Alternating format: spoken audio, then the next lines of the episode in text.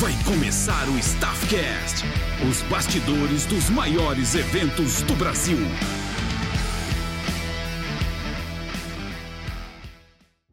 Fala pessoal, começamos mais um episódio exclusivo do Staffcast. Hoje a gente tem uma convidada muito especial. O nome dela é Pamela, ela é uma super produtora aqui, muito famosa no, no, meio onde a gente trabalha, né? Já trabalhou em vários projetos aqui importantes para o entretenimento nacional. Vou deixar ela falar um pouquinho sobre a sua carreira no decorrer desse projeto. Se você já é fã do nosso conteúdo, tem alguém que quer interessar trabalhar nesse meio, já compartilha com o teu colega aí, com teus amigos.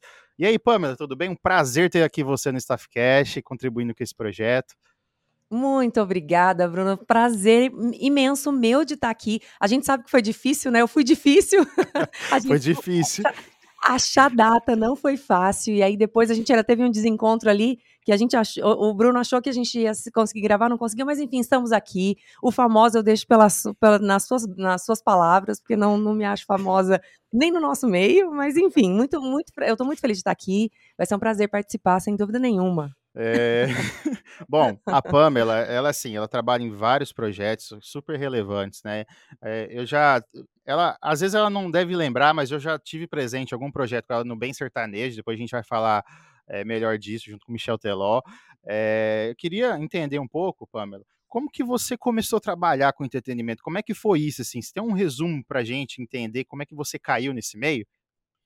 Tá, a primeira coisa que eu quero dizer é que se uh, perdoa as pessoas que não me conhecem ainda, para mim é muito difícil resumir as coisas, mas é, eu sou formada, Bruna, eu sou formada em produção e gestão de eventos. É, mas não foi a faculdade quem me trouxe para esse todo, pra principalmente para o meio, meio que eu trabalho, que é show business, né? Se a gente for olhar para o meio de eventos, de produção de modo geral, é, a, o meu setor é show business, focado principalmente o mercado que me conhece mais é o mercado sertanejo, né? Mas eu vim de um desse, eu Antes de eu formar na faculdade, eu namorei por, muito, por um tempo, um, um, bom tempo, um cantor sertanejo. E a gente foi noivo, enfim. É, quando eu fiz a faculdade, eu já era, eu ainda era noiva dele. Mas depois eu entrei no mercado, eu já tinha terminado. Então já, já não existia mais esse uhum. relacionamento. Mas eu conheci muita gente desse mercado nessa época. E nessa época, principalmente, eu conheci a família Teló. Então, é, a família Teló, eu fiz a faculdade, mas a família Teló é a responsável por me introduzir nesse mercado. É, e eu falo a família mesmo porque eu já conhecia os, o, o, Michel, obviamente, do Tradição, mas os irmãos, o Teófilo e o Teotônio. E o Teotônio era meu amigo, é, eu, eu, eu, já conhecia a família inteira, mas o Teotônio era meu amigo de dentro de casa, é, meio das minhas duas irmãs. E quando eu me formei e eu estava aqui, um pouquinho, o Michel tinha começado uma carreira solo. E é, o Teotônio, para me ajudar mesmo, assim, com, eu tenho toda essa consciência disso. Eu não tinha, é, eu não tinha know-how para ser convidada, mas quando ele me convidou era para me ajudar. Eu tava, eu tinha mudado para São Paulo, eu tava, tinha acabado de me formar, eu trabalhava com casamento, então fazia evento social, trabalhava com casamento na época, e ele falou, Pam, cara, vem aí, vamos fazer alguma coisa. Eu gostava muito de moda na época e eu fui chamada para fazer, para cuidar de umas marcas para o Michel. Eles queriam algumas marcas para vestir o Michel, ele estava mudando de posicionamento e tal naquela época. E, e aí eu entrei para isso. Então eu entrei na base da ajuda, na base do vem aí, vamos ver o que, que você vai fazer. Logo de cara, logo que, que eu entrei, eles já começaram a, a startar um projeto que era é, um projeto de um DVD chamado Michel na Balada, que também era um, um novo formato. Na época, cantores do, do tamanho do Michel não faziam shows em pequenas casas de show, né? Como era na época a gente estava com a UDS super em alta é, é, no Brasil inteiro, né? Tinha várias unidades, mas os, os, os artistas grandes não faziam shows ainda em casas para mil, mil e pouquinhas pessoas, que depois acabou virando uma febre também. Hum. Mas o Michel, ele foi lá e ele, tava, ele ia gravar um projeto de cinco cidades é, do Michel na Balada. E eu pedi para produzir isso e sem saber, nunca tinha produzido um DVD. Eu fui na cara e na coragem, eu pedi, eles aceitaram. E aí eu fui pro produzir meu primeiro DVD. É, já com uma super logística, a gente viajava em dois ônibus, é, era, era, a gente fez um, um tour mesmo, né? Era, os ônibus saíam, as cidades eram uma atrás da outra e tal, então foi muito, foi uma loucura, foi muito cansativo. É, mas foi meu primeiro DVD. E aí, depois disso, nesse meio, eu entrei no Michel, se não me engano, eu sou muito ruim com datas, mas se não me engano, em agosto. Em outubro, o Cristiano Ronaldo dançou a música. Uhum. Dançou Aí Se Eu Te Pego. Nossa. E aí eu tava lá. né, assim, eu, eu, eu sou. Eu, Deus é muito bom comigo, é muito generoso comigo das, das oportunidades que eu tive na minha vida, mas o Cristiano Ronaldo dançou a música em outubro. E aí, eu, meu pai é boliviano, é uma, uma, uma história bem, bem misturada, mas meu pai é boliviano, e por isso eu falo espanhol. Eu consigo falar espanhol, é, consigo, eu falo desde criança espanhol. Sempre falei é, como, como eu, eu nunca estudei espanhol, mas eu falava e eu dava conta de me comunicar. Como o Michel estourou no mundo, ele estourou inicialmente nos países de língua latina é, uhum. e portuguesa, né? Então, é, primeiro ali Portugal, Espanha, e as primeiras, as primeiras chamadas, as primeiras necessidades da Argentina, Paraguai, enfim, os primeiros pedidos de show do Michel na turnê internacional eram em espanhol. E Bruno, é, hoje em dia, eu consigo falar para você e entender o tamanho, a grandiosidade que foi essa Eu Te Pego naquela época. Mas na hora, a gente não tinha noção, sabe? Ninguém tinha noção. Nem Michel, nem Teófilo, nem Teotônio, ninguém no escritório. Nós éramos um escritório super pequenininho. Por mais que o Michel já tivesse... Né, é uma praxe também, né? uhum. né? Os escritórios de artista, por, mai, por maior que, maiores que eles sejam, nunca são grandes corporações, né? Os escritórios artísticos são sempre pequenos, estruturas pequenas. Por mais que role muito dinheiro e gire muito dinheiro internamente, são sempre estruturas pequenas. E no caso do Michel, era uma estrutura ainda menor, porque era só ele, numa, no início de carreira, né? no início de uma nova carreira. Então, quando ele estourou no mundo, é, a gente não tinha braço para atender essa demanda internacional do Michel. E aí eu estava lá, é, os, primeiros, os primeiros telefones eram meio assim, todo mundo atendia, porque o, os telefones de todo mundo, a gente colocou to, to, todos os telefones no site, e aí ligavam no escritório, ligavam nos telefones dos, do, do, comercial aqui do Brasil, dos produtores, ligavam para todo mundo, porque estavam desesperados atrás do Michel. E aí a primeira demanda caiu na minha mão. Então eu comecei a vender os shows da turnê internacional. Em questão de dois dias, é, sei lá, uma semana, a música estava estourada no mundo inteiro e começaram a me ligar em chinês, em, é, em francês, em inglês, em tudo. Enfim, virou um caos a minha vida, mas eu acabei fazendo a, a, a produção das turnês internacionais do Michel. A gente fez, se não me engano, em, a, ao todo, né, acho que foram sete turnês internacionais em dois anos, é, e eu cuidei de todas as turnês. Então, se a gente for olhar na estrutura da minha carreira, a primeira foi o DVD, logo depois as turnês internacionais do Michel, eu viajei para duas delas, as outras eu fiz todas é, é, remoto, e, e aí o escritório começou, uma estrutura do Michel, o Jadson Jadson veio, o Breno e Caio César veio na época e tal, então o escritório ganhou um pouquinho mais de corpo e eu era a produtora de tudo. Então a minha carreira começa de coisas grandiosas, na base da loucura, mas é assim que eu começo a minha carreira. Eu acabei passando cinco anos no Michel, e, e, tive lá putz, grandes oportunidades. Fiz documentário, fiz é, eh, DVD, fiz clipe, é, fiz tudo que. Fiz, fiz é, publicidade com o Michel, então fiz muita coisa lá. Foi uma, uma, grande oportunidade. É um pouco de sorte com talento, né? Vamos dizer assim, né? eu, eu tava no lugar certo e soube e, e trabalhei muito para aproveitar aquela oportunidade. Exato. Porque a, ah, todo mundo sempre fala que quer uma oportunidade, né? Ou é fácil quando você tem QI, porque eu, eu falo sempre que foi um QI, né? Que é, é, o Teutônio me indicou, mas é, nenhum trabalho mal feito segura um QI. Nenhum Exato. trabalho. Ninguém, ninguém é, fica bancando gente ruim é só porque é sei lá o quê, né? Não, então eu trabalhei muito, muito mesmo. Na hora que o CNPJ fala mais alto que um QI, eu costumo Sem brincar, porque assim, é, não adianta, eu já vi gente que é QI é, não sustentar o cargo, porque, meu, você chega lá com uma indicação, você é sobrinho, sei lá, você é tio, não sei, você sim, é da família, sim. você acaba não sustentando porque é um trabalho difícil. E assim, muito me admira, né? É, logo de cara tratar como uma turnê internacional, enfim, isso daí deve ser desesperador, assim, para imagino. É, na, na verdade, Bruno, eu, eu, se, eu, se agora, agora, mesmo depois de, eu já tenho, eu falo que eu tenho 10, né, mais de 10 anos, para não ficar contando, mas já são mais, do, são 12 anos de produção já. Se hoje em dia fala assim para mim, Pan, você vai ter essa turnê nesse tempo, com esse artista, você vai vender, vai produzir e tal. Hoje, depois de 12 anos, eu talvez ainda falasse, caramba, não sei se eu tenho condições.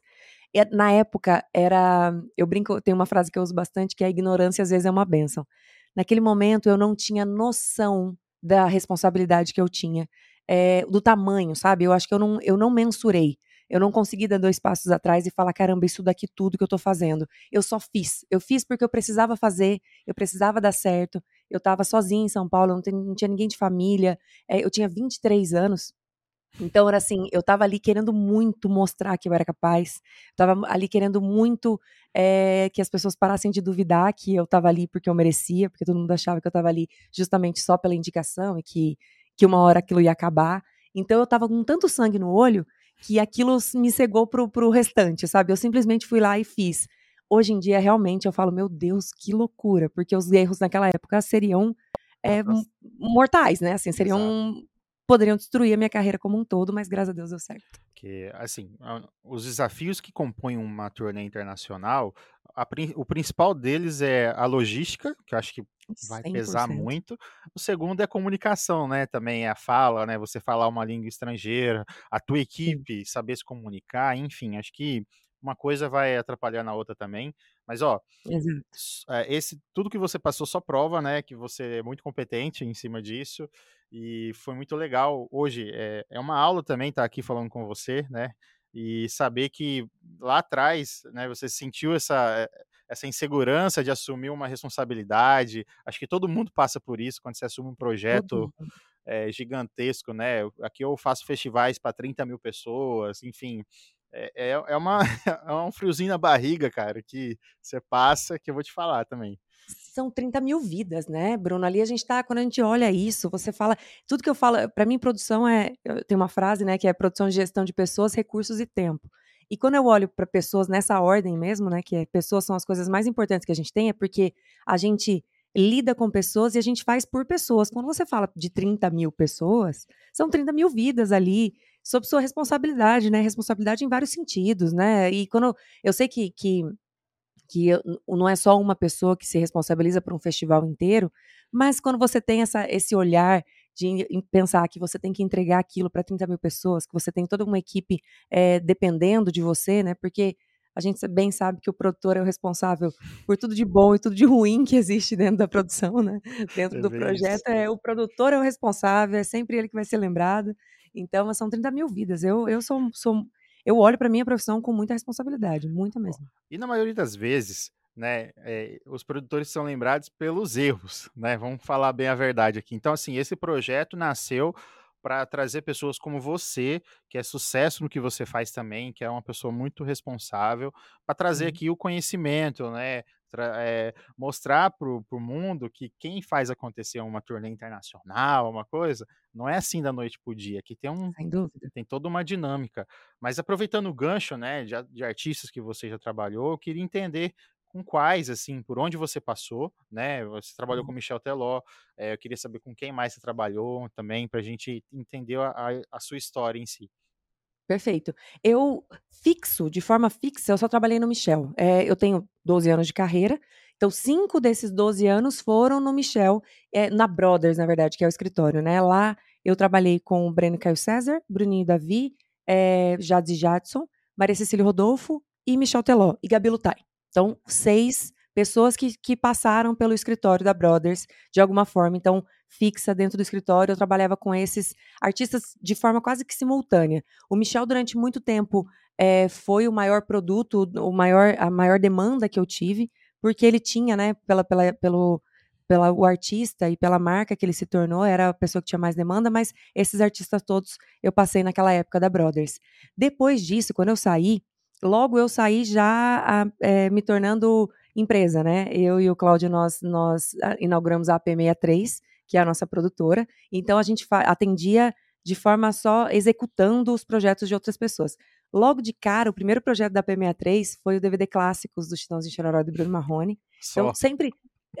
só, exatamente. Só. só o DVD Clássicos do Chitãozinho Chororó. Aliás, quando eu fui contratada, é, é muito louco, Bruno, que quando a gente eu sabia das coisas gigantescas que eu tinha feito dentro da, do escritório da Brothers, mas quando você trabalha de, em um formato, né, que no, caso, no meu caso era CLT, e eu saio para o mercado, eu tinha muita dúvida se o mercado entendia, né, porque hoje em dia, até por esses conteúdos é, que hoje em dia a gente tem, é, que a gente fala de backstage, que a gente fala para as pessoas o que um produtor faz, ou o que as pessoas que estão por trás das câmeras fazem, hoje em dia as pessoas têm um pouquinho mais de consciência. Mas há um tempo atrás era muito difícil explicar o que eu fazia, né? O que, que um produtor faz? E aí eu tentava explicar alguma coisa, aí as minhas irmãs entendiam assim, ah, então você é contra a regra, porque em clipe você é quase contra a regra mesmo. É, eu falava, não, eu também eu desistia. É, então era muito difícil. Eu, eu, eu, pensava assim, a hora que eu saí do Michel, caramba, será que o mercado entende o que eu vou fazer? Porque eu tô querendo ser uma produtora independente, eu não vou ser produtora de nenhum artista específico e nem ser produtora de uma de uma equipe de vídeo ou de nada. Eu era uma produtora independente que entrava e unia, eu sou ainda, né? E unia essas equipes todas. Mas aí quando a gente saiu e foi contratado, foi chamado para o DVD do Clássicos, é, a gente fez a reunião muito muito firmemente ali e tal. E a hora que a gente saiu é, dentro do carro, foi aquele, sabe aquele momento de gritar assim, de falar: Meu Deus do céu, olha como é que a gente vai começar, que loucura. Mas enfim, clássicos: é, de Chororó Bruno Marrone, já fiz Léo Santana, já fiz Ludmilla, já fiz é, Maneva, é, já fiz Bruno e Davi. Já, caramba, eu do sertanejo eu fiz muita gente, muita uhum. gente. Pro, projetos do, do Michel, então até para a gente conseguir mensurar. Ah, eu fiz a turnê de Sandy Júnior, a turnê Nossa História de Sandy Júnior é uma produção artística, a produção geral artística era minha, é, é o maior, acho que é o maior das últimas lembranças, é o que todo mundo fala, ai, Sandy Júnior é uma grande lembrança. Só projeto é. pequeno, é, né? já fiz muito pequeno também, que a gente agora, na hora de falar, eu puxo, puxo a sardinha para os grandes, né? Mas já fiz muito, já fiz muito clipe, então já fiz muito clipe de artistas menores que estão começando, é, deixa eu pensar mais em quem que eu já fiz. É, projetos como o Bem Sertanejo do Fantástico, eu produzi junto com o Celso Lobo é, toda, todo o, o, o, programa que ia no Fantástico todo domingo. É, eu faço todos os churrascos do Teló que a gente teve também, que é um evento. Eu já fiz Budweiser, eu já fiz Facebook, é, então eu já fiz artistas, já fiz marcas, enfim. Uhum. Tem muito projeto bacana que você já trabalhou, né? Se a gente for ficar falando aqui, meu Deus do céu, é, é muita coisa. Você já fez diversos projetos incríveis. É, eu lembro que uma das turnês que a gente. Ah, não sei se você estava. Você vai se lembrar, né? Mas no projeto é teatral. Não, não, é teatral que fala, na apresentação musical. Sim. Exato, é o musical do Michel Teló. Musical do Michel Teló em Maringá, né? A Maringá FM Sim. foi uma das rádios parceiras do projeto. E ali a gente conversou um pouco, mas é como é muita gente passando, né? Eu também não lembro de muita gente que as pessoas. E Bruno, em Maringá, especificamente, a gente estava vindo de Curitiba, a equipe toda estava sem dormir, a gente dormiu algumas horas no ônibus, porque Maringá foi um grande desafio para a gente. O musical é um grande desafio para o mercado, né, para a gente como mercado, porque é muito difícil é, no Brasil, de forma geral, a gente não tem uma, uma cultura de musical. O musical é lindo, né? Você já teve a oportunidade de ver o musical, é uma das coisas que eu mais amo fazer. A gente deve voltar com duas temporadas ainda agora em 2000, talvez 2023, 2024 mas é, um, é algo que eu amo fazer. Mas é algo que a gente, a, a, o brasileiro não tem por cultura aí no, em musical. Eu, além do, do musical do Michel, fui em um musical na minha vida, depois que eu mudei aqui para São Paulo. E em Maringá a gente teve uma dificuldade porque a gente estava num ambiente que era diferente, né? Não tinha, era um palco construído, não tinha coxia, não tinha essa estrutura toda. Então foi muito, a gente chegou muito, muito cansado e muito, tava todo mundo muito tenso para ação em Maringá. Então eu já sou péssima de memória. Mas, e naquele dia eu acho que eu tenho uma licença poética, porque eu estava muito cansada. Mas Maringá foi lindo, porque estava todo mundo muito animado com o musical. Tá certo, mas assim, dentro desses projetos, peraí, eu, que, eu, que eu imagino, né, que você produziu é, diversos, diversos projetos gigantescos, qual, quais foram os principais, assim? Obviamente, né? É, eu, tenho, eu tenho duas coisas, Bruno, que assim, ó, é, é, é, a hora que você falou que eu sou que eu sou modesta lá no começo, mas agora a hora que eu me acho na minha vida é, são esses projetos aqui. Ó. Tem, tem dois projetos que, duas situações que nenhum outro produtor no mundo vai passar, que eu estive presente os, nos dois, que é o estouro do Michel no mundo, porque é, a gente vendeu, eu vendi shows do Michel para um pro aniversário nas Maldivas, assim. Ninguém Nossa. nunca vai ter vendido um show para um para um para um shake árabe nas Maldivas. A gente vendeu, eu vendi esse show. O Michel fez show lá, eu não estava junto, infelizmente, mas a turnê internacional toda do Michel é muito especial, porque o que o Michel fez no mundo, eu, eu acredito que algum, alguém, algum outro, alguma outra, algum outro artista pode fazer, mas deve demorar algum tempo, a gente não vai ver tão logo. Então, isso é uma coisa insana na minha carreira. E, obviamente, a turnê de, de, de Sandy Júnior, porque é outra coisa que eu sei que não vai acontecer de novo. Todo mundo fala, ah, não, daqui, porque eles ganharam muito dinheiro, daqui a alguns anos eles fazem de novo. Não fazem. Não fazem porque já, já tem uma carreira consolidada, né, Bruno? Não é. Eles, essa turnê que aconteceu agora, já eles já não precisavam dela. Né? Não era uma coisa assim, nossa, preciso fazer uma turnê para ganhar meu dinheiro ou para corroborar algo na minha carreira. São artistas uhum. que já são de um tamanho absurdo. Então, quando se uniram para fazer, é, quando decidiram fazer a turnê, já foi uma decisão muito pensada. Então, eu sei que não vai acontecer outra. Eu sei que não vai acontecer de novo. Então, esses dois projetos são os que, os que eu tenho, assim, é, é, com maior orgulho na minha carreira e que eu nunca vou ser modesta de dizer que eu estava lá, porque é. são realmente dois projetos muito, muito legais. Não, tem mais é que falar mesmo, até porque é, a, a, vida traz situações pra gente, né, que se misturam. Às vezes, tipo assim, eu já trabalhei com artistas que eu era muito fã, eu sou muito fã Sim. ainda, e, Sim. cara, tá ali trabalhando, né? Principalmente a turnê de São Júnior, que fez parte da história de todo mundo. Não tem uma pessoa que eu conheço que não, que não lembra de uma música, não tem um carinho especial, né? Então, isso é. Eu, eu imagino que te marcou demais é, eh, para você pessoalmente e na tua carreira também. Bruno, eu nunca tinha ido num show de Sandy Júnior. Eu sou do interior do Mato Grosso do Sul. E eu fui fã, obviamente, né? Eu era Sandy, né? Porque eu não tinha, não tenho irmãos, mas eu, todo mundo lá em casa era Sandy. Ninguém era o Júnior. É, e eu nunca tinha ido num, num show de Sandy Júnior, porque quando eu. É, meus pais, nós sempre fomos classe média, mas não tinha, não existia no, no nosso desejo, a, não existia no, a, na nossa capacidade de, de, imaginar aquilo, a possibilidade de ir num show. Porque é, poucos shows em Campo Grande, a gente era muito novinho e tal, então não era uma coisa que eu também sonhei em ir e não fui. Mas aí, o primeiro show, quando eu fui. Na, primeiro que eh, eu tive, como eu estava construindo toda a parte artística, as reuniões eram na casa dos artistas e tal. Já ali já foi um grande, um grande baque para mim não desmaiar, enquanto eu conhecia os artistas que foram os, os meus artistas da, da, minha infância inteira. É, mas quando eu fui no primeiro show, tem, eu fiz até stories na época que foi muito comentado. Eu falei, gente, eu nunca fui no show de Sandy Júnior. Hoje é o meu primeiro show de Sandy Júnior. Assim, eu estava muito emocionada foi todo um processo muito interessante, porque tudo era muito segredo e, e era uma coisa muito grande. A gente ensaiou uma turnê inteira como não é feito aqui no Brasil, né? Aqui no Brasil a gente, os artistas são gigantescos, mas eles vão tocando a vida, né? Não, não param para ensaiar para DVD, não param para ensaiar a turnê, eles vão fazendo, fazem 20, 30 shows no mês, enquanto gravam DVD, enquanto é, fazem, fazem estúdio e tal.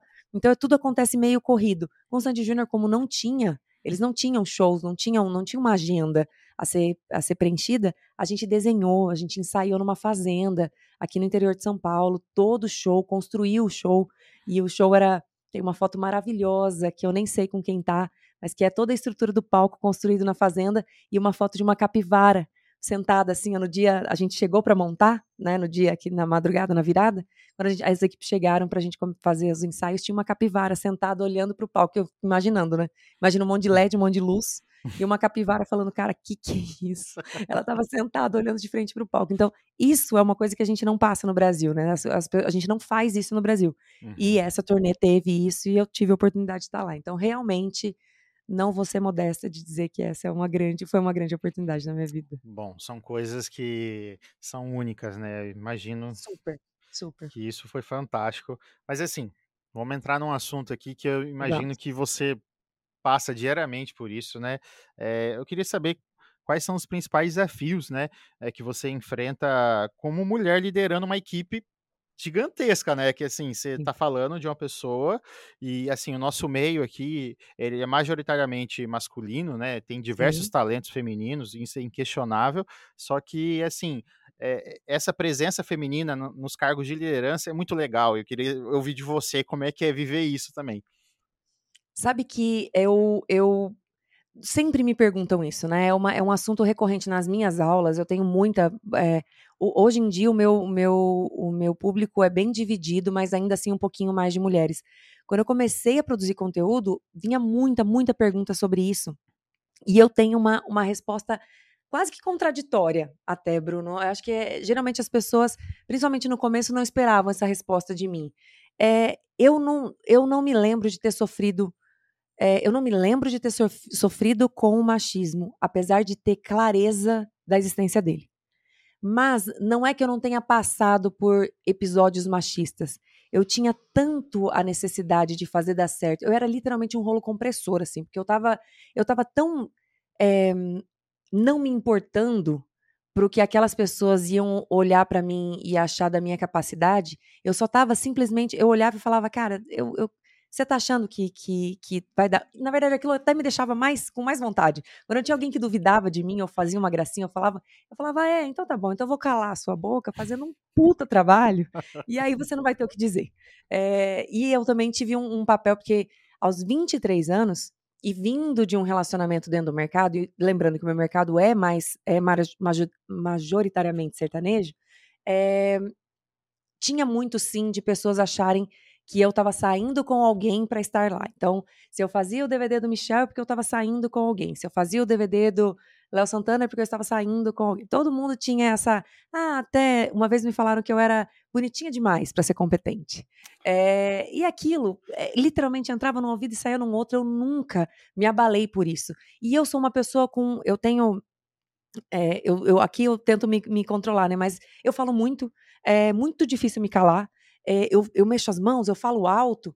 Então, todas as vezes que eu passei por situações que, que, que tentaram me oprimir, eu sempre passei com muita força. E eu falava, literalmente, desculpa se você não está acostumado com palavrão, se aqui a gente não pode, mas é não, literalmente, foda-se.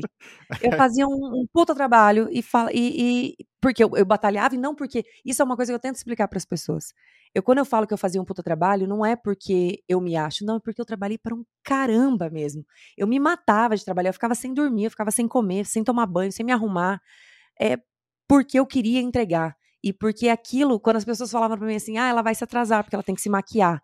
Eu chegava maquiada uma hora antes para garantir que ficava sem dormir, mas eu chegava maquiada uma hora antes para que as pessoas entendessem que o que eu estava falando era sério e que o que eu estava o que eu estava fazendo ali era extremamente sério e que aquilo não ia me parar. Mas, Bruno, existe o machismo, obviamente, existe, existe muito. É, hoje em dia eu, eu passo, se eu, não, se eu não me lembro de ter passado no começo, hoje em dia é muito menos. Né? Hoje em dia eu, eu consegui um lugar é, de muito respeito no mercado.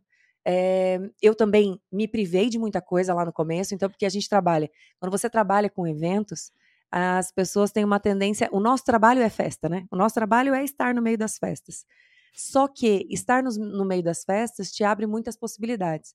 É muito legal, realmente. A gente conhece muita gente. Você tem possibilidade é, de entrar de graça onde você quiser, de beber de graça onde você quiser. E lá no começo, é, eu era muito dura e eu me privava muito de muita coisa justamente porque eu queria que as pessoas tivessem um olhar para mim é, como profissional. Eu não dava brecha para beber, eu, eu ia para Barretos, sei lá, passear mesmo, eu ia por conta. Ainda assim, Barretos era 90% do público que eu trabalhava. Então, o que, que eu fazia? Eu ia para Barretos, sim, eu me divertia muito, mas eu não bebia. Então, eu não ficava até de madrugada, é, eu, não, eu, eu percebi que para algumas coisas eu precisaria ter um limitador. Uhum. Isso é o certo? Eu não estou aqui. Quem está me ouvindo aqui vai falar assim: nossa, mas esse é o caminho? Não sei, gente, eu não sei. Esse foi o caminho que eu tracei. Para mim, ele era importante, era necessário. Eu não abria brecha nenhuma para acharem que eu tava, que eu, eu dava liberdade para qualquer coisa. Com isso, eu acabei conseguindo construir um lugar de muito respeito. Então, é, hoje em dia, eu tenho. Todas as vezes que eu falo, as pessoas sabem, eu sou uma pessoa de raciocínio muito rápido. Então, toda vez que a gente está no meio de, que eu estou no meio de decisões, o meu raciocínio é muito rápido e eu tenho a capacidade de, é, hoje em dia, por causa de, de, de, muito trabalho também, a capacidade de olhar o todo, porque eu acho que esse é o grande papel do produtor. Né? A gente não está olhando uma coisa só. Você, tudo, toda a sua ação vai ter uma reação que, que que gera algo, né? Então, uma decisão lá, quando você está num evento de 30 mil pessoas, você decidir por abrir uma portaria a mais ou fechar um portão a mais, vai gerar em cadeia um monte de coisas. Um monte de coisa. Você vai precisar de mais equipe, você vai precisar de mais segurança, você vai precisar de mais tiqueteiro. Fechar uma porta vai gerar para você uma, um, um acúmulo de pessoas num certo lugar. Uma coisa sempre gera outra. E o produtor precisa ter essa capacidade. Eu tenho uma capacidade de raciocínio muito rápido e falo com muita, hoje em dia, com muita certeza. Eu não falava com essa certeza toda quando eu comecei, mas eu falo com muita certeza. Então é muito difícil me calar. Quando eu tenho uma opinião, eu vou, eu vou embora nela. Você vai ter que, você vai ter que me engolir. Então, com isso, eu aprendi, acabei aprendendo a lidar. Porque o machista, no final das contas, ele é só um cara. Vou falar uma coisa bem polêmica, mas ele é só um cara fraco que está querendo me rebaixar porque ele é incapaz de me ganhar. Essa é a verdade. O machista, na verdade, ele é um cara fraco e ele está querendo fazer algo para te colocar num lugar abaixo dele, porque ele é incapaz de, de ultrapassar você com a, a, a, capacidade que ele tem ali de trabalho, ou de fala, ou qualquer coisa do tipo. Quando você vence isso, quando você entende que na verdade ele te ataca porque ele é menor, você percebe que o mundo é muito mais do que aquele cara que tá querendo falar merda ali para você. E vai entrar de um, de um lado de um, um ouvido e sair no outro e dane-se. Se você for bom no que você faz, nenhum é nada cala resultado. Nada, qualquer machismo vai ser atropelado pelo meu resultado. Então foi isso que eu batalhei a minha vida inteira para isso, e eu espero, porque aí você falou uma outra coisa, no mercado tem muita mulher. E tem e mulher, quando como a gente sabe o, o, que o processo é mais dificultado para a gente, porque é, porque muita gente desconfia e, e não concorda e tem que passar por assédio, enfim, a mulherada aqui sabe o quanto é mais difícil. Então, quando elas conseguem ultrapassar, elas vêm, elas vêm muito melhor. Geralmente, a mulher, nós temos uma capacidade, né, uma, é uma capacidade feminina de fazer várias coisas ao mesmo tempo. Então, a, a, profissional mulher, quando ela vem e ela conseguir ultrapassar essa barreira de dores, de assédio, de machismo e de tudo, ela já tá, ela já tá grandona, sabe? Ela tá forte. Então, quando ela chega, ela é, é geralmente as profissionais mulheres que conseguiram passar por essa fase são fenômenos, assim, são, são grandes profissionais. É, então, eu, eu sou uma batalhadora mesmo. Eu, quando a mulherada vem pro meu lado, eu não quero. É, eu não fico passando a mão na cabeça também. Eu quero bons profissionais ao meu lado, sejam eles homens ou mulheres. É, eu quero que você ganhe pela sua competência e não pelo seu pelo gênero, né, que, que, que você tem. É, mas eu sou uma grande incentivadora de mulheres, de falar exatamente isso para elas, assim, ó. Gente, o machismo vai acontecer, mas, cara, faça um excelente trabalho, porque vai calar a boca de qualquer machista. Eu sou bem, bem incentivadora da mulherada mesmo. É, gente, eu avisei que isso ia ser uma aula muito legal, tipo, de verdade. Não, isso, e, e eu avisei que eu falava muito, né? Que minhas respostas nunca são curtinhas, mas enfim. Vamos seguir, vamos seguir. Vamos, vamos seguir, gente, ó, de verdade, você que está curtindo esse conteúdo, já compartilha aí, não deixa de comentar, fazer a sua crítica, seu, seu elogio, enfim, a gente está aqui para crescer junto, né, aprender todo mundo junto também. É... E críticas são maravilhosas, porque nos ajudam a, a, a olhar para um lado que a gente não está vendo, né, Bruno? Porque é o elogio deu, deu uma cegadinha na gente, mas o, a crítica nos ajuda. Exato. Legal, eu gosto de crítica. Eu adoro crítica, porque daí eu, eu sei para onde eu vou conseguir ir, né, onde eu estou errando, enfim. Exatamente, o que, que você pode consertar, né? Exato. Aproveitando, né, a gente já teve aqui num, num dos últimos, um dos últimos episódios que a gente gravou foi com uma produtora também, foi com a Késia. Ela é uma produtora também que está aí no mercado, ela é muito legal de falar. Maravilhosa. Tem, várias histórias muito bacanas. Se você está assistindo, já corre lá, vê o que você pulou, porque tem muito conteúdo legal lá também. E assim, falando de tudo isso, você já falou que você lida com a pressão de uma forma incrível, né? Mas teve algum projeto que, que você parou para pensar assim, de, gente, como é que eu tô fazendo isso aqui? Essa pressão de cada produzir eventos cada vez maiores, né? É, e mais elaborados, como é que é isso? É. Sim, eu já tive alguns projetos. É, eu já chorei bastante escondido, assim, né, em alguns projetos, mas eu tenho dois, duas, duas lembranças muito fortes, assim, é, uma bem antiga e uma bem, uma bem recente. É, o, a mais antiga que eu tenho é a gente quando eu fiz a primeira turnê do Michel, ele a gente viajou por 22 dias e a gente passou por 18, a gente passou por 11 países com a equipe e 18 países o Michel. O Michel passou por 18 países. Então, o que, que acontecia ali? Às vezes o Michel fazia três países em um dia só, porque os, os, os programas de TV, é, contratavam jato para, assim, queriam que ele participasse do Faustão lá da, do, do, da Alemanha, né? O Faustão, um programa lá da uhum. Alemanha. E aí eles pagavam o jato, buscavam o Michel lá em Luxemburgo, ia para a Alemanha, é, entregava ele na Áustria, ele gravava na Áustria e depois entregava ele no show. Então ele fez 18 países, enquanto nós fizemos 11. É, só que eu cuidava da logística do Michel e da equipe. Então, a gente tinha o, o Fernando Hiro, na época, acompanhava o Michel. Eu não falava inglês, né? Ainda não falo, é sempre uma falha, mas eu não falava inglês e o Michel é, ia com o Hiro, ia com ele, falando, acompanhando o Michel em inglês. Eu era a produtora que acompanhava todo o restante da equipe, mas fazia a logística do Michel. E aí teve no meio dessa turnê, houve uma, uma, uma situação que era, eu já estava uns três dias sem dormir, não seguidos, mas eu tinha perdido três dias de sono. E a gente teve um problema numa logística, teve uma mudança na madrugada, na noite, né? Na, na, no final da tarde de um dia, pro, pro show, do, pro dia seguinte, pra logística do Michel do dia seguinte. E, e eu passei a noite mexendo, fazendo a logística, passando para as pessoas.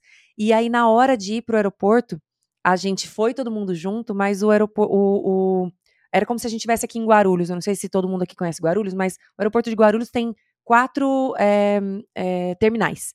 E eles não dão ligação assim, não é uma coisa que, ah, você vai do terminal é, do 1 pro 2, não, do 2 pro 3 você vai andando. O 1 é separado, você tem que ir de carro para ir do 1 pro 2, e o 4 é a mesma coisa, o 4 é o internacional.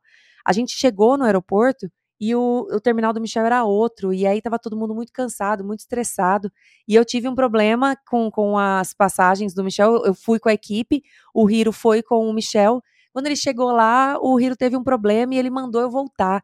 E eu voltei, Bruno, é, eu me lembro de ter voltado, eu estava correndo, eu estava com uma mochila e um, um, um, violão nas minhas costas. E eu andei, eu andei quilômetros, assim, eu andei muito, muito, muito, mas consegui chegar, entregar o que o Hiro precisava. E ele gritou comigo naquele, naquele momento, assim, foi um, um grito de cansaço, estava todo mundo cansado. Não que justifique, né, mas eu entendo aquele grito. E a hora que ele, ele, enquanto ele gritava comigo, eu comecei a chorar. Eu tava de óculos escuros, que eu tava sem dormir e tal, eu tava de óculos escuros, eu comecei a chorar e eu não conseguia me controlar. Sabe assim, eu não conseguia me controlar. Sabe aquele choro de criança, quando você uhum. grita com a criança? E aí eu consegui despachar o Michel, eu precisava voltar aqueles quilômetros todos até pegar o meu voo num aeroporto onde eu não conhecia ninguém, sozinha e tal. Ali eu falei, meu Deus, o que, que é que eu tô fazendo aqui? Assim, eu não eu, eu não sei, eu, a vontade que eu tinha era de sentar no chão e chorar o restante do dia. E, mas eu não tinha essa opção. As minhas malas estavam lá do outro lado, não tinha essa opção. Então eu voltei quilômetros chorando, correndo, batendo aquele, aquele violão nas minhas costas, assim. Aquele dia eu pensei, o que é que eu tô fazendo? E aí, anos e anos e anos depois, tô eu agora no, no começo do ano passado, é, fazendo um projeto, e aí agora não mais com artista, mas fazendo um projeto de Budweiser no Lollapalooza. A gente fez um hotel no Lollapalooza é, de Budweiser. E eu entrei no meio desse projeto, esse projeto já estava caminhando. É, e era um hotel, a gente recebia influencers. Nós fizemos, durante o período do, do Lola, que é o festival, nós fizemos quatro afters, toda a logística desses influencers chegando em São Paulo, indo todos os dias de van para o evento, voltando do evento é, e dormindo nesse hotel. Quando esse hotel, é, eu entrei, esse, o hotel que, que eles escolheram já estava contratado. E você fala assim: ah, mas é um hotel, é fácil, né? O hotel já está todo acostumado a receber. Eles contrataram um hotel que é por assinatura, na verdade, é uma casa por assinatura aqui em São Paulo.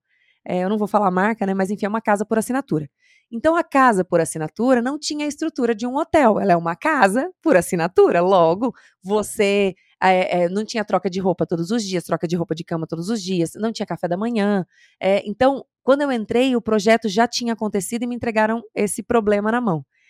E, na, e os quartos, Bruno, eles eram, a gente recebia, recebeu, se não me engano, 45 pessoas, e os quartos todos eram em cama casal. E eu precisei alterar todos os quartos para duplo.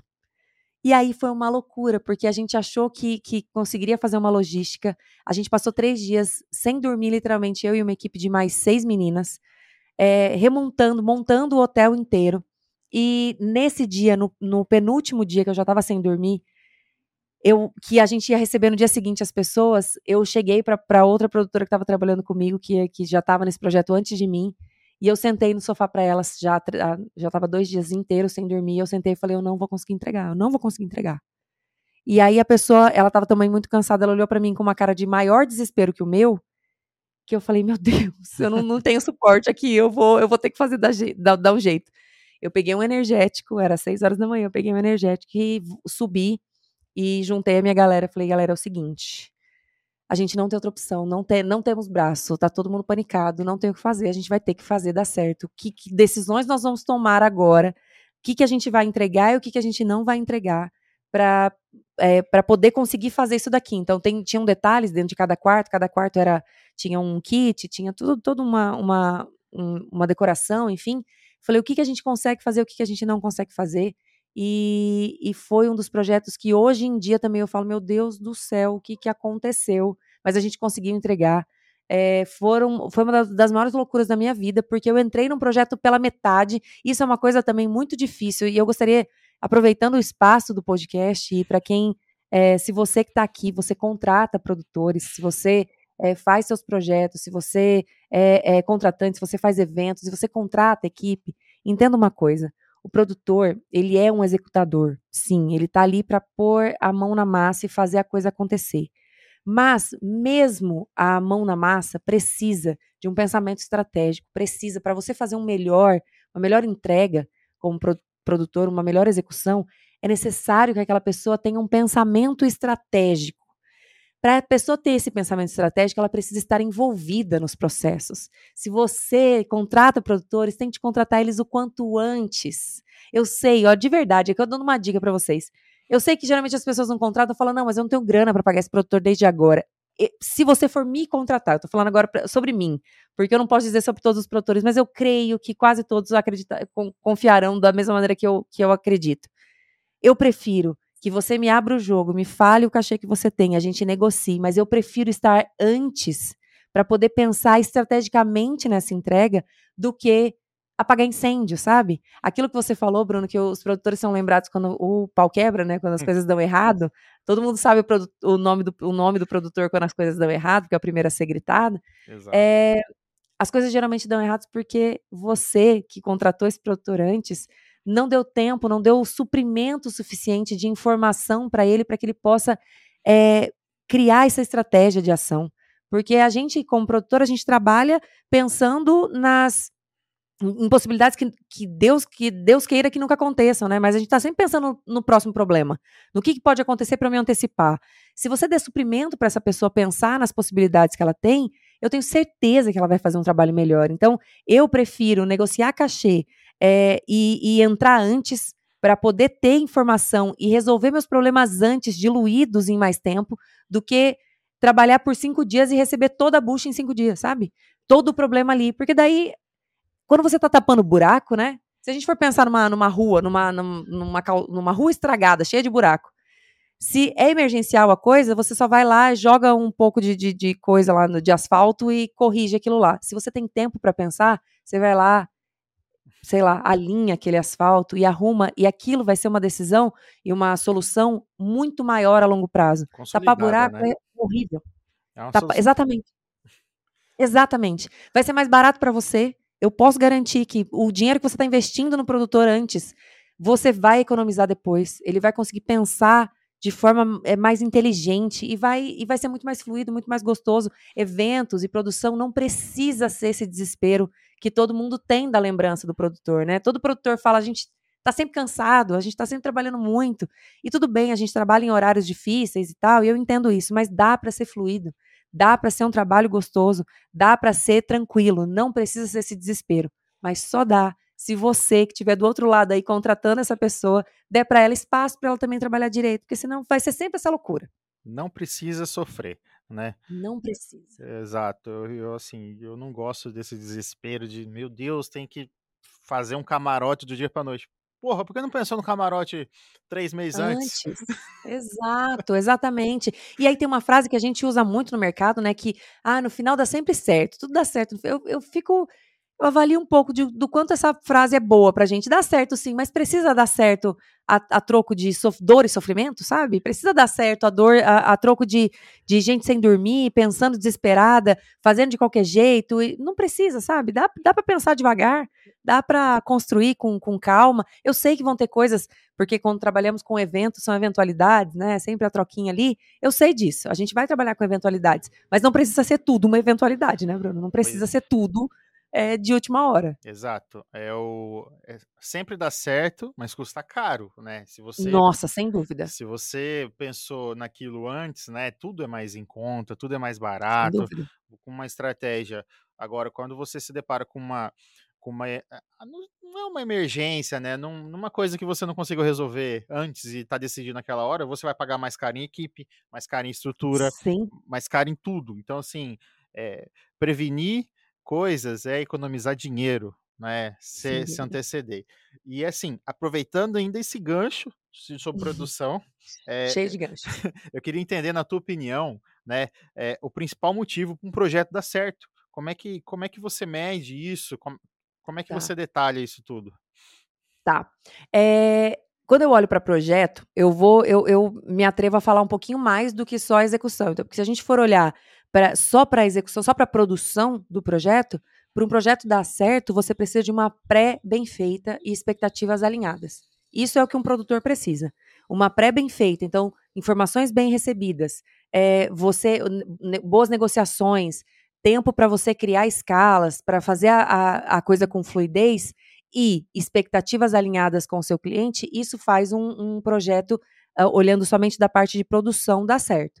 Mas, se eu me atrevo a olhar para o todo, e isso é uma coisa que, é, quando a gente criou a, o termo, né, produção criativa, é, é, é, isso que eu, que eu quero que os produtores tenham essa capacidade, é entender que o projeto dá certo quando todas as partes saem com o resultado esperado. Você é responsável por todas as partes saírem com o resultado esperado? Obviamente não. Mas eu, quando eu entro num projeto, eu busco. É, a, a, o que eu desejo é que, mesmo eu sendo contratada para executar a parada, eu desejo que aquele, que aquele empresário, aquele artista, é, tenham do, do projeto como um todo, né, da, do resultado que eles têm com o projeto que eles estão fazendo, algo tão bom que a lembrança deles vai ser assim, nossa, a Pan tava naquele projeto que a gente fez que era massa, né, que foi massa, deu um puta resultado e tal. Então, isso para mim é um projeto dar certo. Quando eu olho para isso, é, são várias etapas, né, que a gente precisa avaliar, assim. E eu como produtora também e muito da parte executiva, né, então cuido da grana do negócio, eu sou muito responsável quando eu olho para em que a gente vai gastar dinheiro, onde a gente vai investir dinheiro. Porque tem coisas que, que que, que você pode adaptar é, financeiramente falando, ou tem coisas que você pode retirar que não vão impactar no seu resultado como um todo. É, tem coisas que você pode, não é. Eu não sou aquela profissional que vai entrar no projeto falando assim: ah, é ele que quer, deixa que pague. Não, vou botar aqui, ele que tá pagando, tá tudo bem. Eu não faço isso porque se eu fizer dessa forma, eu já abandonei o projeto como de, de, de tal forma, com tal falta de carinho, que essa dor no bolso de alguém, mesmo que não seja o meu bolso, a dor no bolso de alguém é, vai ser uma lembrança ruim sua, sabe? Então eu não abandono as coisas dessa forma. E aí, eu, quando a gente olha, em contrapartida também, só para ficar bem claro, eu não sou mãe de marmanjo, né? Então, assim, quando eu levanto, quando eu estou apresentando um projeto é, e eu bom. levanto para alguém né? Se eu falo com o Bruno aqui, Bruno, não precisa, para o nosso podcast aqui, não precisa ser esse microfone aqui. Se a gente fizer com esse microfone, sei lá, estou usando um exemplo bem tosco, né? Mas se a gente fizer com esse microfone B, ele é tão bom quanto, ele vai trazer para você o mesmo resultado, mas ele não é tão bonito. Talvez é, é, o resultado de áudio seja tão bom quanto, de vídeo vai cair um pouquinho, mas no todo você não perde. E você fala, não, porque eu quero, porque eu quero. Ok, não sou mãe de marmanjo, já que apresentei as minhas possibilidades é, você quer pagar, tá tudo certo. E aí a gente alinha expectativas de novo. Eu vou falar, ó, Bruno, eu estou gastando mais neste microfone. Logo, o seu cenário talvez tenha uma reduçãozinha aqui. Você bate o pé dizendo que quer, tá tudo bem. É, mas eu sou essa pessoa. Então, quando eu olho para essa, sendo essa pessoa, além da pré e das, das expectativas alinhadas da minha execução, para mim é importante olhar para onde esse cara tá arrumando. Então, às vezes, os artistas, principalmente os menores, que me procuram, e o, e, os, e o mercado de artistas menores é um grande mercado, eu falo isso muito para os meus alunos e para quem está ouvindo aqui, entendam isso. Se você está começando ou você quer começar, eu sei que é muito legal pensar em Sandy Júnior. Eu sei que é muito legal pensar em Michel Teló, Léo Santana, é, Edson Hudson. Eu sei que é muito legal pensar nos grandes. E eu desejo que você chegue lá. Mas entenda que, como mercado, falando de empresa, as, os, os artistas menores, os artistas medianos, os que estão começando, eles têm dinheiro para fazer a coisa. É, vai ser mais apertado, né? Vai ser mais é, trabalhoso, porque você tem que pensar melhor, você tem que é, criar mais estratégias para gastar, investir aquele dinheiro daquela pessoa. Mas ele dá ali para você, quando, enquanto em, em algum artista grande você é só mais um, ali no menor você é tudo que ele tem. Isso é tudo que ele tem. E se você tratar aquele lugar entendendo que você é tudo que ele tem e tratar com respeito esse lugar é, e não com, com maldade, sabendo que você é a única coisa que ele tem, é, você tem grandes oportunidades. Você tem grandes oportunidades de aprender, de conquistar aquela pessoa e você nunca sabe quem é o artista do estouro de amanhã, né? Então eu falo isso muito para as pessoas. Quando os artistas menores chegam para mim, é isso que eu tento olhar, Bruno. Ou eu tento olhar para é, o que, que você espera com esse projeto. Ah, se o cara chega para mim falando, não, eu espero esse daqui é o projeto da minha vida, eu pretendo estourar com esse projeto. O meu papel é sempre, sempre, eu faço muita reunião, muita. Meu papel sempre é colocar esse pé no chão, de todo mundo. Eu não sou a vendedora de sonhos do nosso mercado. Eu acho que nosso mercado tem muito vendedor de sonho, né? Uhum. É, nosso mercado, inclusive, tem muito, muita gente que cresceu vendendo sonho ali, de falando, não, essa música é maravilhosa, não vai estourar com certeza. Eu sou sempre o pé no chão, de falar, olha, eu desejo muito que esse seja o, o projeto da sua vida. Eu desejo muito que, é, depois disso daqui, eu vou trabalhar para que essa seja uma entrega tão incrível que você dê um, um passo a mais, que você suba um degrau. Mas não é isso que eu vou te prometer. Se eu, se eu te prometer que você vai dar um passo a mais por causa desse projeto, eu estou mentindo para você. Se alguém te prometer isso, também está mentindo. Porque não tem garantia nenhuma dentro do nosso mercado, né? Então, para um projeto dar certo, para mim, são expectativas bem alinhadas, uma pré bem feita, verdade em todo momento para que você é, é, tenha, para aquela pessoa tenha clareza do que você está entregando e muita mão na massa, muito trabalho, muita de todas as partes é, e muito respeito também. Assim, eu, um projeto dá certo para mim quando as pessoas saem de lá, mesmo que muito cansadas, porque eu não tenho preguiça de trabalhar. Então, quem trabalha comigo trabalha muito. É, eu não durmo, eu fico sem comer com a maior facilidade. É, e as pessoas que estão comigo acabam ficando também. Mas quando a gente termina falando, caramba, é, a gente se matou aqui, mas as pessoas, elas enxergaram, sabe, o quanto a gente estava trabalhando e o quanto a gente estava se entregando para isso. Então, para mim, um bom projeto ele termina nisso. Isso falando de forma uhum. de, de, de, coisas que são imensuráveis, né? Porque quando um projeto dá certo, tipo Sandy Júnior, segunda maior turnê do mundo, que dá pra gente mensurar, a gente consegue avaliar o que, que é, que, que deu bom ou não. Mas falando de coisas imensuráveis, eu acho que é isso que eu, que eu acredito que um projeto que é que acontece quando um projeto dá certo. Pois é, galera. Pamela Herrera, que nem só retomando, né? Já trabalhou em projetos como Sandy Júnior, clássicos, gravação de DVD do clássico. Não sei se você ouve aí no teu rádio Bruno Marrone, Titãozinho, esses artistas aí. Tá, tá uns anos aí no mercado. Esses artistinhas. esses artistinhas, tá? Isso. Mas, ó, é, rapazes. esses rapazes aí que estão começando hoje, né? exatamente, exatamente. Pamela, como é que você gerencia problemas e conflitos na tua equipe, no que possam surgir, não, não, não exatamente na tua equipe, né? Eu tô falando durante a produção de algum projeto, como é que, como é que é essa gestão de crise, né? Porque um, um produtor é isso também, saber ter calma, pé no chão, falar, ó, oh, vamos lá. Eu tenho uma vai, vai parecer falta de modéstia isso, mas não, não, de maneira nenhuma. Eu tenho uma coisa que, que eu acho que eu aprendi. É, eu, eu, eu, eu pareço muito brava, eu falo muito, e, e, eu falo muito rápido. Então, as pessoas, assim, antes de você, na metade da sua pergunta, eu já tenho uma resposta, e, e dependendo de como for, eu, se eu tiver muito pilhado, eu já saio respondendo, atropelando as coisas e tal. Mas tem uma característica muito importante em mim, que é quanto mais caos, mais calada eu fico. Porque. É, e aí, uma, uma, um exemplo bem bocó de uma frase utilizada, que é calada vence que assim, ó, quando as pessoas, a, as pessoas têm uma tendência a, no desespero, né, nas crises, quando existe realmente, é muito, eu, eu nunca passei por, um, por, um, por uma situação de crise real, crise, quando eu falo assim, crise importante, tipo, é, antes de eu começar a trabalhar, não sei se você se lembra, Bruno, é, houve uma, um, um, evento, um show em Jaguariúna, e esse, essa, nessa época eu ainda era, era namorada do cantor, o, ele estava fazendo show em Jaguariúna quando aquelas pessoas foram pisoteadas em Jaguariúna. Você lembra desse caso? Lembro. É, nesse caso, eu estava no palco, eu tava no palco, eu, eu me lembro da cena acontecendo. A gente não via o que estava acontecendo, né, de cima do palco, é, mas depois a gente ficou sabendo. Isso para mim é uma crise real. Isso é uma crise. É a vida das pessoas acontecendo, assim, um, um, um problema, um, alguma, alguma coisa muito grande que levasse risco às pessoas. Eu não lembro de ter passado por isso. Então, é, quando eu falo de gerenciamento de crise, é, seria injusto eu dizer, inclusive, crises como essa. Então, eu nunca passei por uma crise como essa, a ponto de falar para você como eu gerenciaria. Mas uhum. o que a gente chama de crise, né? As, várias pessoas acham, é, é a mesma coisa do, do problema, né? Todo mundo acha que. Muita gente acha que está vivendo um grande problema, mas na verdade é só a vida acontecendo. Dentro da produção tem muito disso, né? As pessoas elas não têm emocional para é, para viver problemas acontecendo, e geralmente as nossas maiores crises acontecem justamente entre pessoas, né? Então, egos ali é, feridos e machucados e difíceis que se encontram, cansados, sem comer, sem dormir, porque as crises vêm no momento em que você já está no, no, no, limite da coisa, né?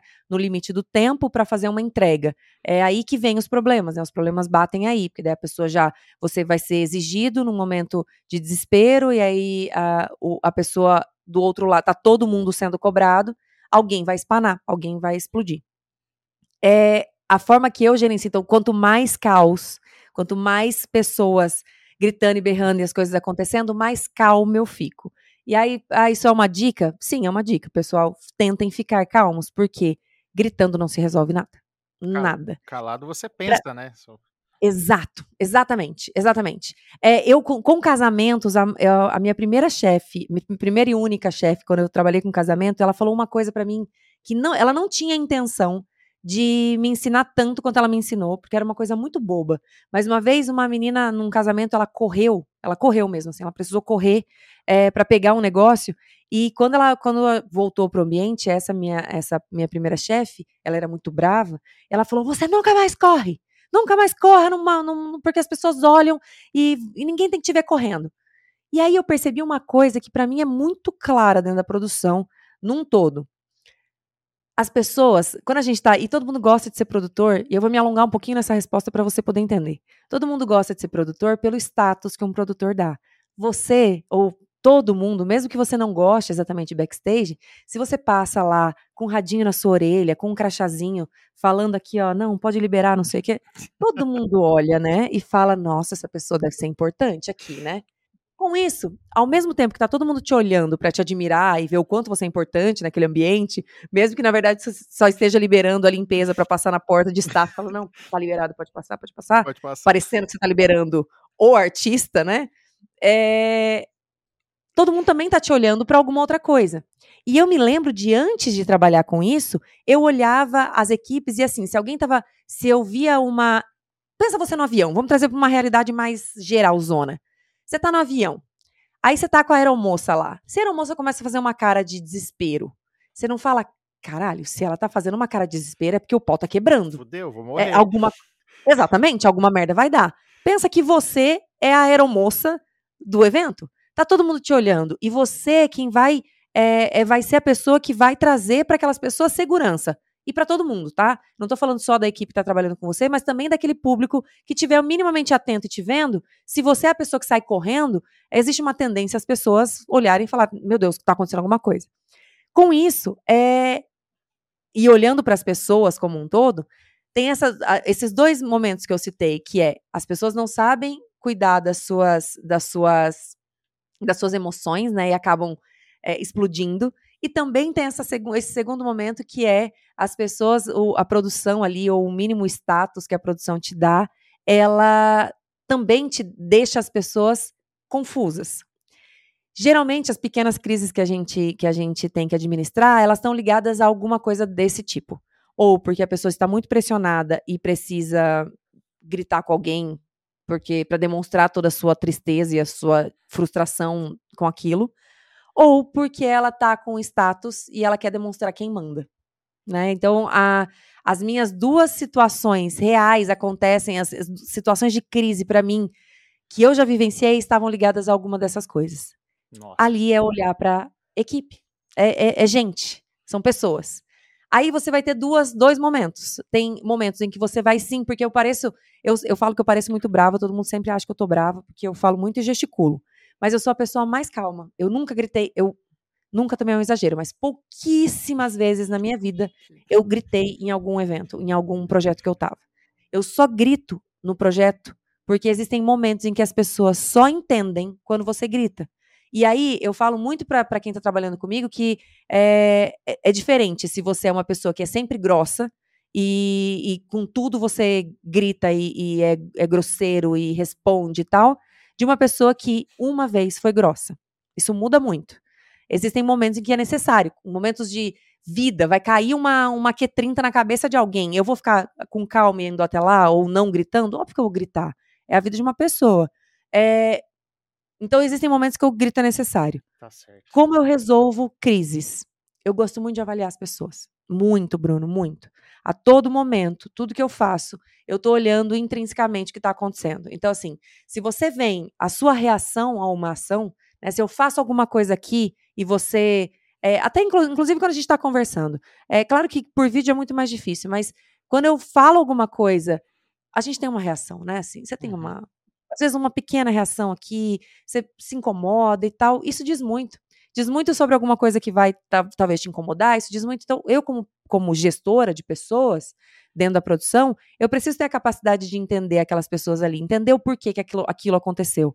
E é assim que eu faço a gestão das minhas crises. Então, é, o porquê que aquela pessoa gritou? Ela precisa, naquele momento, é, de uma entrega ou ela precisa de um afago? Ela precisa de uma, de uma dureza para mostrar também, calma aí, se põe no seu lugar. Ou ela precisa só de um, me fala, me conta o que, que é. Nossa, desculpa, você não merecia estar passando por isso, uhum, sabe? eu acho que as crises são muito mais. Elas, 90% das crises vão vir das pessoas, das uhum. pessoas. Porque crises que a gente precisa administrar que são tecnologias, por exemplo, é uma mesa de som que parou, é um, uma, um gerador que deu pau. Esse tipo de crise vai ser lidado com o que, o que a gente tem na hora. Um gerador que deu pau, eu tenho outro gerador? Tem como eu tirar aquilo e ligar na, na, na, na no quadro da casa? Existem algumas decisões ali, são mais decisões do que crises. É, agora, pessoas são crises. Porque se um gerador, se eu. Se um gerador deu pau e eu fui lá e dei três tapas falando, porra, gerador, funciona, ele volta a funcionar, ele não vai ficar magoado comigo porque eu gritei com ele e dei três tapas nele, entendeu? Uhum. Agora, uma pessoa da sua equipe que teve um surto, que se tornou uma crise e você não cessou aquilo naquele momento, seja falando com aquela pessoa ou retirando aquela pessoa, aquilo sim pode reverberar. Uhum. E aí sim virá algo muito maior. Então, é, as suas 90% das suas crises, crises reais mesmo, serão vindas de pessoas.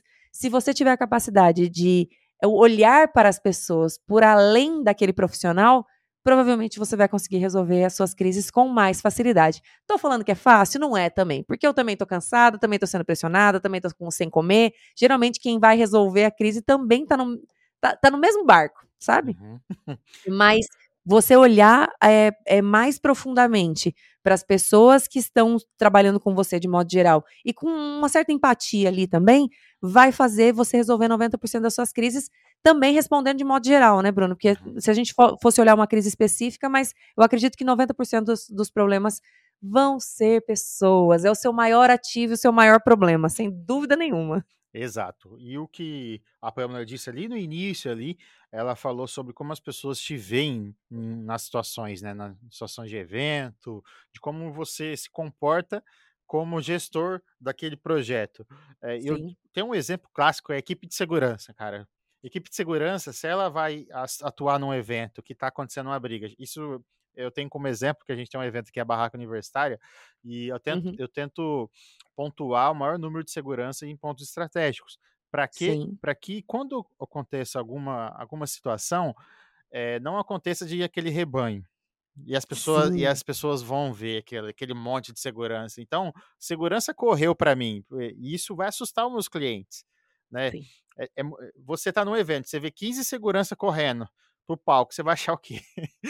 Não, é perigosíssimo, é perigosíssimo. isso. É, porque tem uma coisa que eu falo e que é, é, é feia, é uma frase feia, mas, é, mas a, o bando, né? Quando as pessoas estão em muitas pessoas, é, a gente a gente está olhando para a nossa sobrevivência, né? Assim, situações de, de, de, de grandes aglomerações, é, que acontecem coisas específicas, até Jaguariúna foi um desses casos, é, a gente para de olhar com inteligência para as coisas e a gente só segue a manada. Então, realmente, se você está num lugar perigoso, assim, num lugar que não tem muito, muito, muita vazão, e 15 seguranças começam a correr, a possibilidade de outras pessoas começarem a correr ao mesmo tempo, sem nem saber o porquê, é gigantesca. Exato. Então, realmente é perigoso, é algo que você precisa pensar com inteligência. Tá, é, aproveitando aqui, né? Olha, Pamela, eu preparei umas 10 folhas aqui, brincadeira, só duas. de várias perguntas. Várias Nós vamos passar sete horas falando aqui, é, vai ser vamos... o maior podcast da história. Então, assim, é, já falamos aqui das, das gestões de crises, né? Eu queria entender uhum. com, um ponto importante, né, num projeto são os fornecedores, né? Você saber contratar, hum. selecionar. Como é que você faz essa curadoria? Na tua opinião, assim, o que é mais importante num fornecedor para você? Ele ser parceiro, ele ter um bom preço, ele, enfim, como é que é isso? Caramba, excelente pergunta. Excelente pergunta. Como eu faço a, a curadoria da, da de, de, de, de, fornecedores, ela acontece, eu acho que de forma natural na sua vida, né? A gente vai passando. Eu, quando eu comecei, eu não tinha é, fornecedor parceiro nenhum. E eu tive pessoas, eu comecei com um time muito legal, porque como eu tinha o respaldo, né, da, da dos telós ali, é, de me colocarem naquele lugar, o Hiro, o Fernando Hiro, na época foi um grande mentor, e ele é, me, me apresentava para as pessoas, e logo, e como ele conhecia muita gente já, aquelas pessoas vinham, eu vinha com a memória daquelas pessoas, do, do Hiro para aqueles fornecedores, é, de cara eu tive muito, ex, excelentes profissionais trabalhando comigo e me ensinando muito, sabe, Bruno? Eu, eu, no começo eu não tinha, hoje em dia eu também não tenho nenhum problema com isso, mas eu nunca tive vergonha de perguntar quando eu não sabia. É, e de, de tentar entender, porque eu, eu, sou muito curiosa, então eu tentava entender todas as coisas. E eu tive pessoas muito legais na minha vida que tinham a paciência de me ensinar também, né? Porque é puta saco, né? Você, às vezes está trabalhando lá, trampando, montando coisa, e vem uma, na época, uma menina ficando, enchendo seu saco, perguntando. É, e eles foram sempre muito generosos comigo. Então, logo de cara, eu aprendi muito com o fornecedor. Com isso, eu passei por um tempo tendo dificuldade em lidar com os fornecedores, é porque eu achava que todo mundo ia ser legal comigo da maneira que aqueles primeiros foram, sabe? É, e são, iriam ser corretos comigo, e aí a coisa não é bem assim, né? Fornecedor é, precisa ser tratado com extremo respeito, assim como precisa te tratar com extremo respeito. Para mim, fornecedor que não respeita a sua equipe e a equipe de trabalho não serve. Pode ter o melhor preço, pode ser a melhor, a melhor é, é, o melhor equipamento. Eu, eu para mim é muito, muito, muito importante a, o trato entre pessoas dentro dos meus projetos. É então, para mim, fornecedor que trata mal, é, fornecedor que não, não serve, não serve. Eu não, não gosto de fornecedor dessa forma. É, em contrapartida, fornecedor para mim não é sempre o melhor preço. Para mim, parceria. É, a entrega, porque assim, ó, se a gente for pensar, se eu, eu como produtora, estou sempre pensando na pior situação que a gente tem. Então, a pior situação que a gente tem vai levar é, esses, essa, esse, esse chão de fábrica, né? Se eu for olhar assim, é, fornecedor como carregador, é, técnico de montagem de luz, de som, não sei que é a nossa a base, né? O nosso chão de fábrica.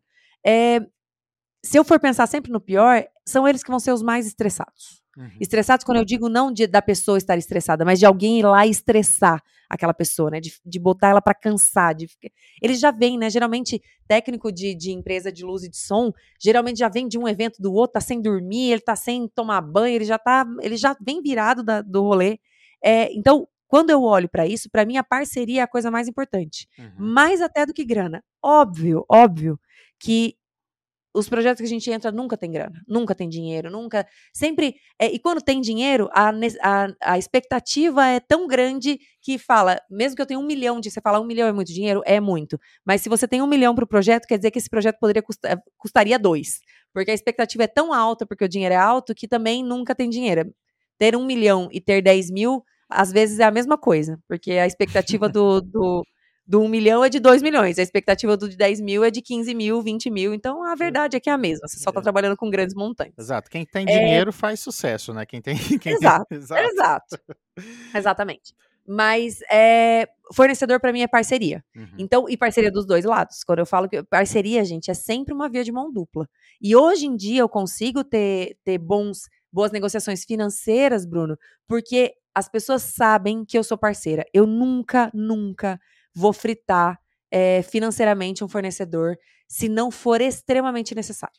Então, o que, que eu quero dizer com isso? Eu quero dizer que eu não sou aquela pessoa assim do tipo, ah, eu tenho 10 mil reais na planilha.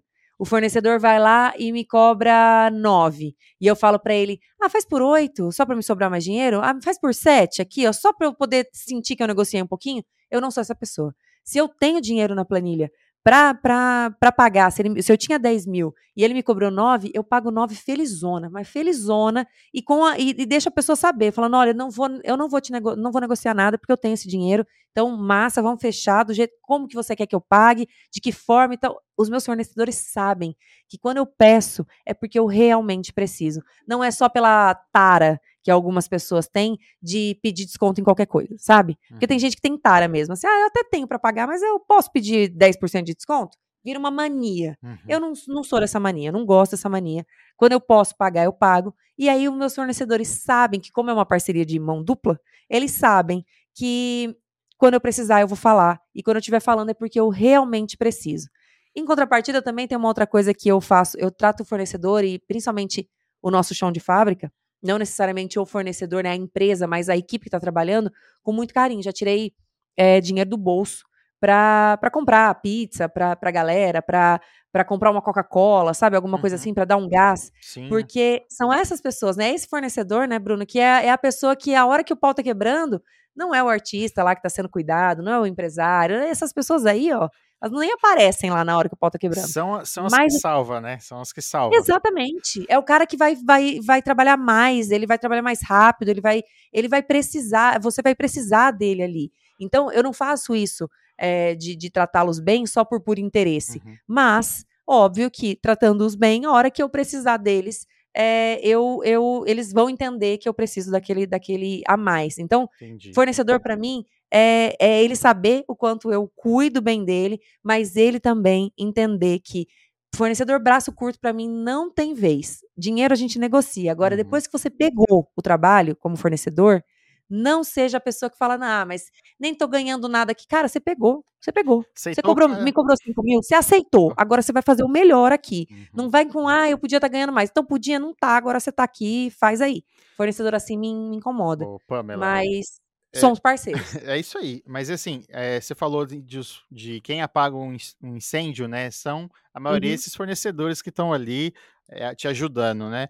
Eu queria que você falasse aqui um pouquinho para mim qual que foi o seu maior perrengue nessa na, na, tua história toda aqui, que é a principal cagada que pode ter acontecido e a tua melhor história que você pode compartilhar com a gente que você vivenciou, porque assim, a gente sabe que a gente passa por tanta coisa difícil, né, mas tantas histórias bonitas assim que a gente encontra pelo caminho, Sim. algo que te marcou, que você vivencia até hoje para a gente começar a finalizar nosso bate-papo aqui. Para mim está sendo uma aula gigantesca, gente, vocês não têm noção. Eu já vou ter que sair daqui marcando a segunda data. Ah, com certeza. Já vamos, já vamos começar a marcar, inclusive, porque você já viu que dá trabalho. Já. Mas com certeza vou marcar uma segunda data. Vamos lá, eu tenho, eu tenho duas, duas histórias, eu vou escolher uma delas, é, que é uma, uma da turnê de Sandy Júnior. No primeiro show de Sandy Júnior lá em Recife, a gente estava com uma mesa de som que era uma mesa. É, existem duas mesas no Brasil somente. Eu não vou, não vou saber te explicar tecnicamente, mas são duas mesas que só tinham duas no Brasil. E a gente estava com as duas. E a gente fazia Recife Salvador numa dobradinha, né? Então, era o primeiro em Recife, depois Salvador. As mesas foram separadamente.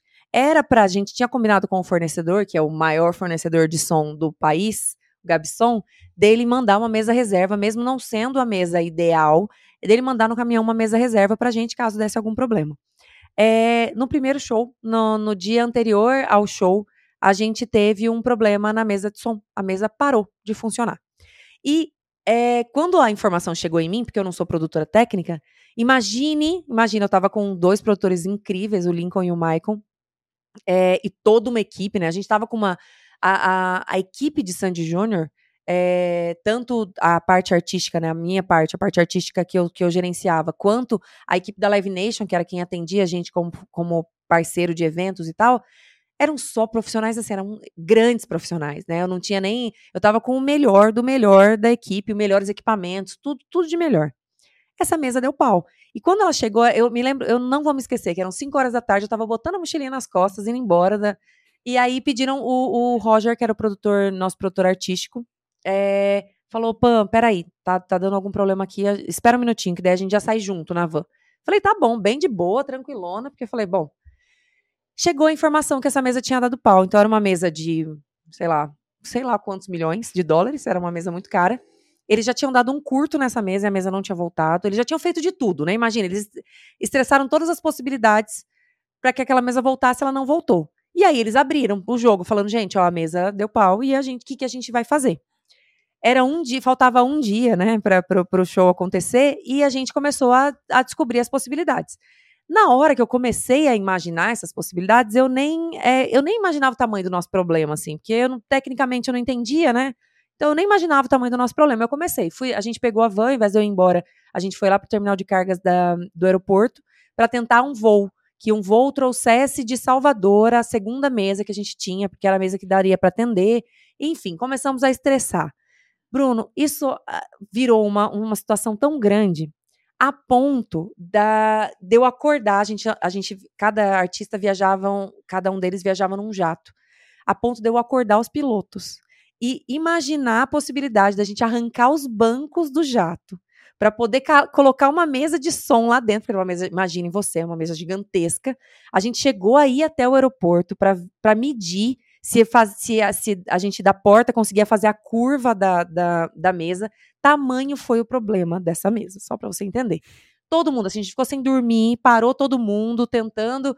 É, tudo que você imaginar, a gente tentou. Porque daí era assim: se eu pego essa mesa e trago é, de, de, forma rodoviária, né? Eu trago para um caminhão eu tenho que carregar ela agora, essa mesa vai chegar num horário muito em cima do show, fora que é uma mesa que, se esse caminhão estoura um pneu, ele fica, ou acontece alguma coisa, é roubada, sei lá, na estrada, é, eu fico sem mesa no show 1 e no show 2. Então, eliminamos essa possibilidade. Já trazer de São Paulo é uma possibilidade? Não era, porque não tinha mesa e tal.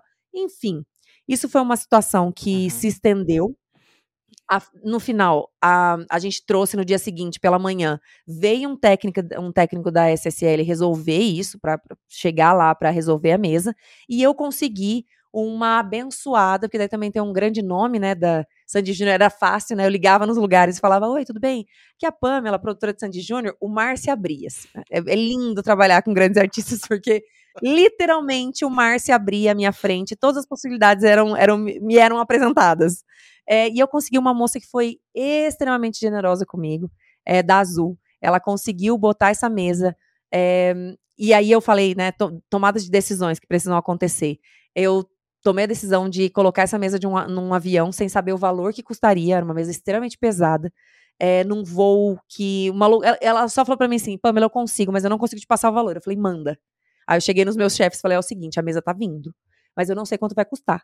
Pode ser que chegue aqui e custe mil, e pode ser que custe aqui e custe cem mil reais. Eu não sei, eu mandei trazer. Eles, não, tá bom, não sei o quê, mas tá bom uhum. enquanto precisava da mesa, né? Imagina chegando uma, uma, uma faturinha de 100 mil reais depois. Mas, enfim, tomei essa decisão. A mesa chegou e ela foi, assim, nem sei se. Ainda bem que eu não vou falar o nome dela, né, pra ela não ser demitida, mas ela não me cobrou nada. É, a mesa não. Obviamente eu recebi ela no show depois, enfim, mas ela não cobrou nada, tratou a mesa como uma criança é, deu tudo certo. E antes dessa mesa chegar em Recife, o técnico conseguiu fazer, dar um curto, mais um curto nela e ela voltou. E a mesa que a gente tinha voltou. Então a gente não parou as, as coisas, mas foi muito estressante. Porque era o primeiro show da turnê. E foi muito, muito estressante, realmente. Assim. Então, essa é um, uma, uma das situações piores que eu passei. E uma situação muito legal que eu passei na minha vida por causa da produção foi uma vez que eu recebi o.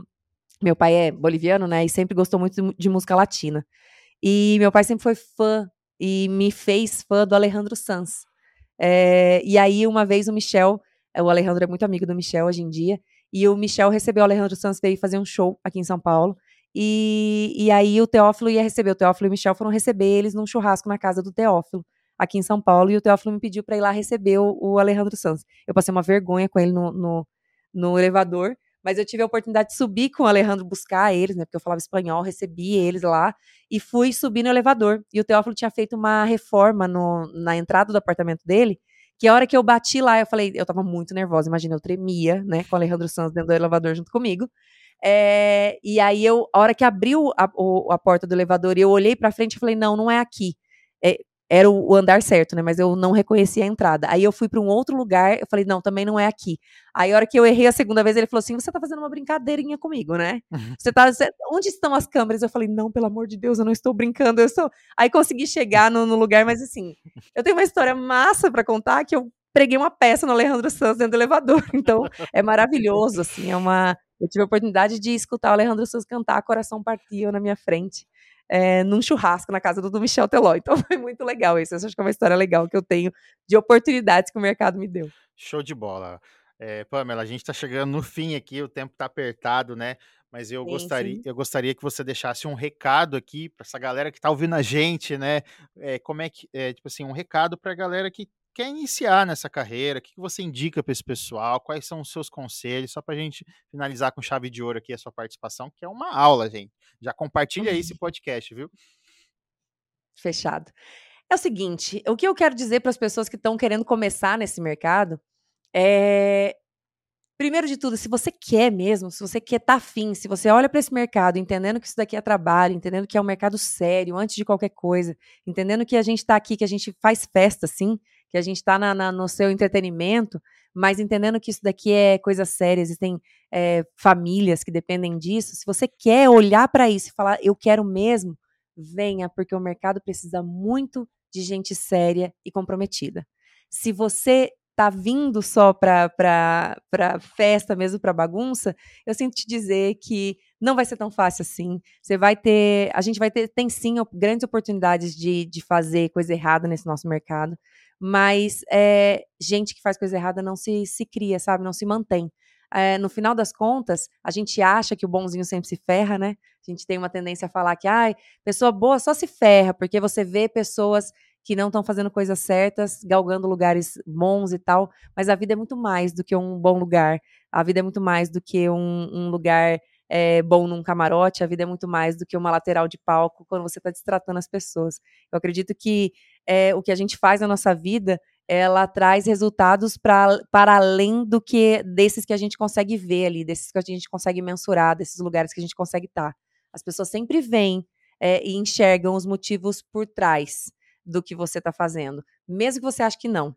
A gente tem e isso traz uma vantagem para a gente que é se você é bom no que você faz, se você é uma pessoa boa, sempre tem alguém vendo. Em contrapartida, sempre tem alguém vendo as coisas ruins que você faz também. Então, não ache que você vai passar ileso, não ache que você vai passar ileso sendo bom e sendo ruim. De nenhuma das formas você vai passar ileso. Mas se você for bom, venha, venha porque o mercado precisa.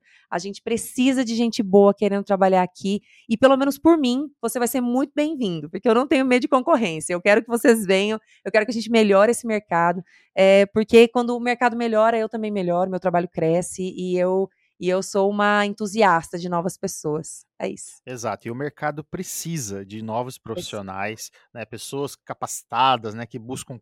É, na internet tem muito conteúdo bacana. Exato. Tem várias consultorias legais.